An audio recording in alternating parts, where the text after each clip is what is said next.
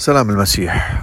تأملنا في المرة الماضية كان من متى أربعة وعدد أربعة واليوم بدنا نكمل من متى أربعة وعدد خمسة وعدد ستة. المرة الأولى حكينا عن التجربة الأولى وقلنا كيف أنه وقاحة إبليس بتوصل فيه أنه يجرب الرب يسوع فكم بالحري. يعني وقاحته بتسمح له أنه يجربنا.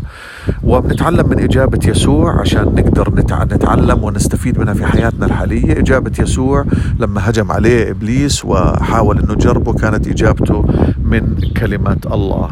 وقال له بما إنك جعت إبليس بيحكي للرب يسوع قال له بما إنك جعت اجعل هاي الحجارة تصير خبز.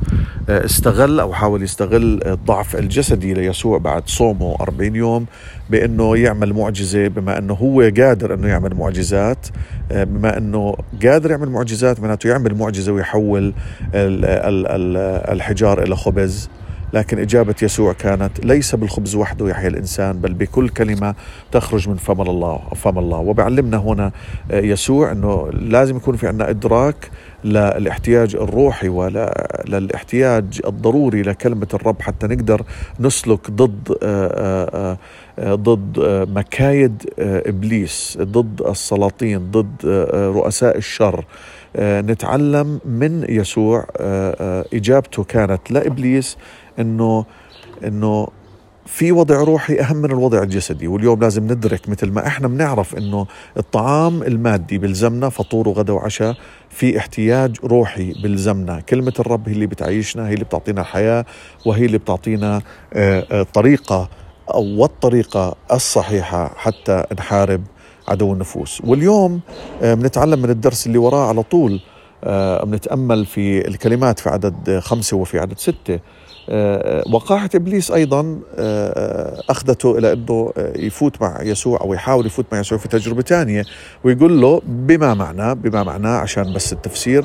يقول له طيب آه، يا يسوع بما أنك بما أني أنا طرحت عليك اقتراح وانت جاوبتني من ال من ال الكلمة. طيب أنا بدي أجيك من الكلمة وأشوف شو بدك تجاوبني. طيب شو رأيك تطرح نفسك من هون؟ وتشوف كيف اللي مكتوب صح ولا لا. مكتوب في مزمور 91 وعدد 11 وعدد 12 لأنه يوصي ملائكته بك لكي يحفظوك في كل طرقك على الأيدي يحملونك لئلا تصدم بحجر رجلك. زدت حالك من هون وشوف كيف هلا رح تيجي ملائكة تحملك أحسن لا يصير لك إشي.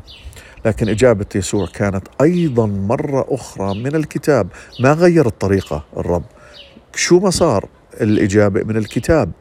لكن كل الكتاب وهي الفكرة الأولى كل الكتاب لما أنا بتعلم وبطبق كلمة الرب ما لازم أخذ جزء وما أفهم اللي قبله وما أفهم اللي بعده ولا أفهم ترابطه بين العهد القديم وبين العهد الجديد ولا أفهم يسوع ليش حكى هيك والرسول فلان ليش حكى هيك لا لازم أفهم كل الكتاب. لازم أفهم السياق لازم أفهم المناسبة اللي حكى فيها لازم أفهم شو انحكى عنها بالماضي وشو انحكى عنها الآن وشو انحكى عنها في مناسبات أخرى. لازم أفهم كل الكتاب لازم أفهم كل الحقيقة ومش نص الحقيقة. مرات نص الحقيقة بيكون أصعب من عدم عدم وجود حقيقة لأني بعتقد إني أنا واقف على آه، الإشي الصح. أخطر راح يكون أخطر. آه، لازم أعرف كل الكتاب لازم أعرف شو مكتوب قبل شو مكتوب بعد وأستفيد من كل شيء الفكرة الثانية إبليس بيحكي له من مزمور 91 11 12 لأنه يوصي ملائكته بك يعني آآ آه، آآ يعني إجابة يسوع بتقول له أنا لما بحتاج راح ألاقي معونة واليوم إحنا نتعلم. أنا ما بجرب الرب ما بوقف على ظهر العمارة وبعدين بزت حالي وبقول ما هو أنا مؤمن والرب رح يحميني ويرسل ملائكة تحميني. لا مش هاي الفكرة.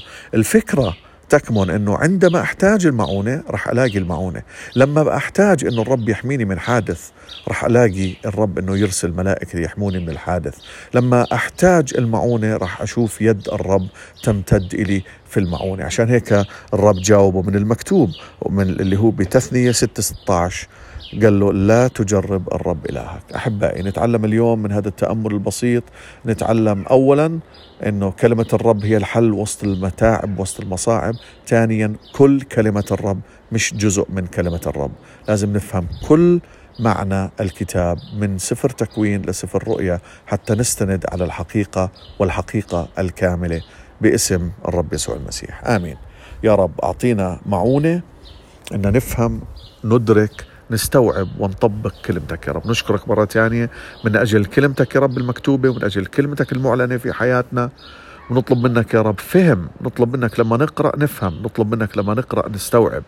حتى تكون هاي الكلمة اللي هي أنت حكيت عنها بأفسس حكيت عنها سيف الروح بحارب بهذا السيف بحارب إبليس بهذا السيف. حتى أستطيع أن أثبت ضد مكائده الملتهبة وضد كل السلاطين وكل رؤساء الشر. باسم الرب يسوع المسيح بطلب معونتك وبطلب وجودك وقوتك في حياتي. مبارك اسمك إلى الأبد.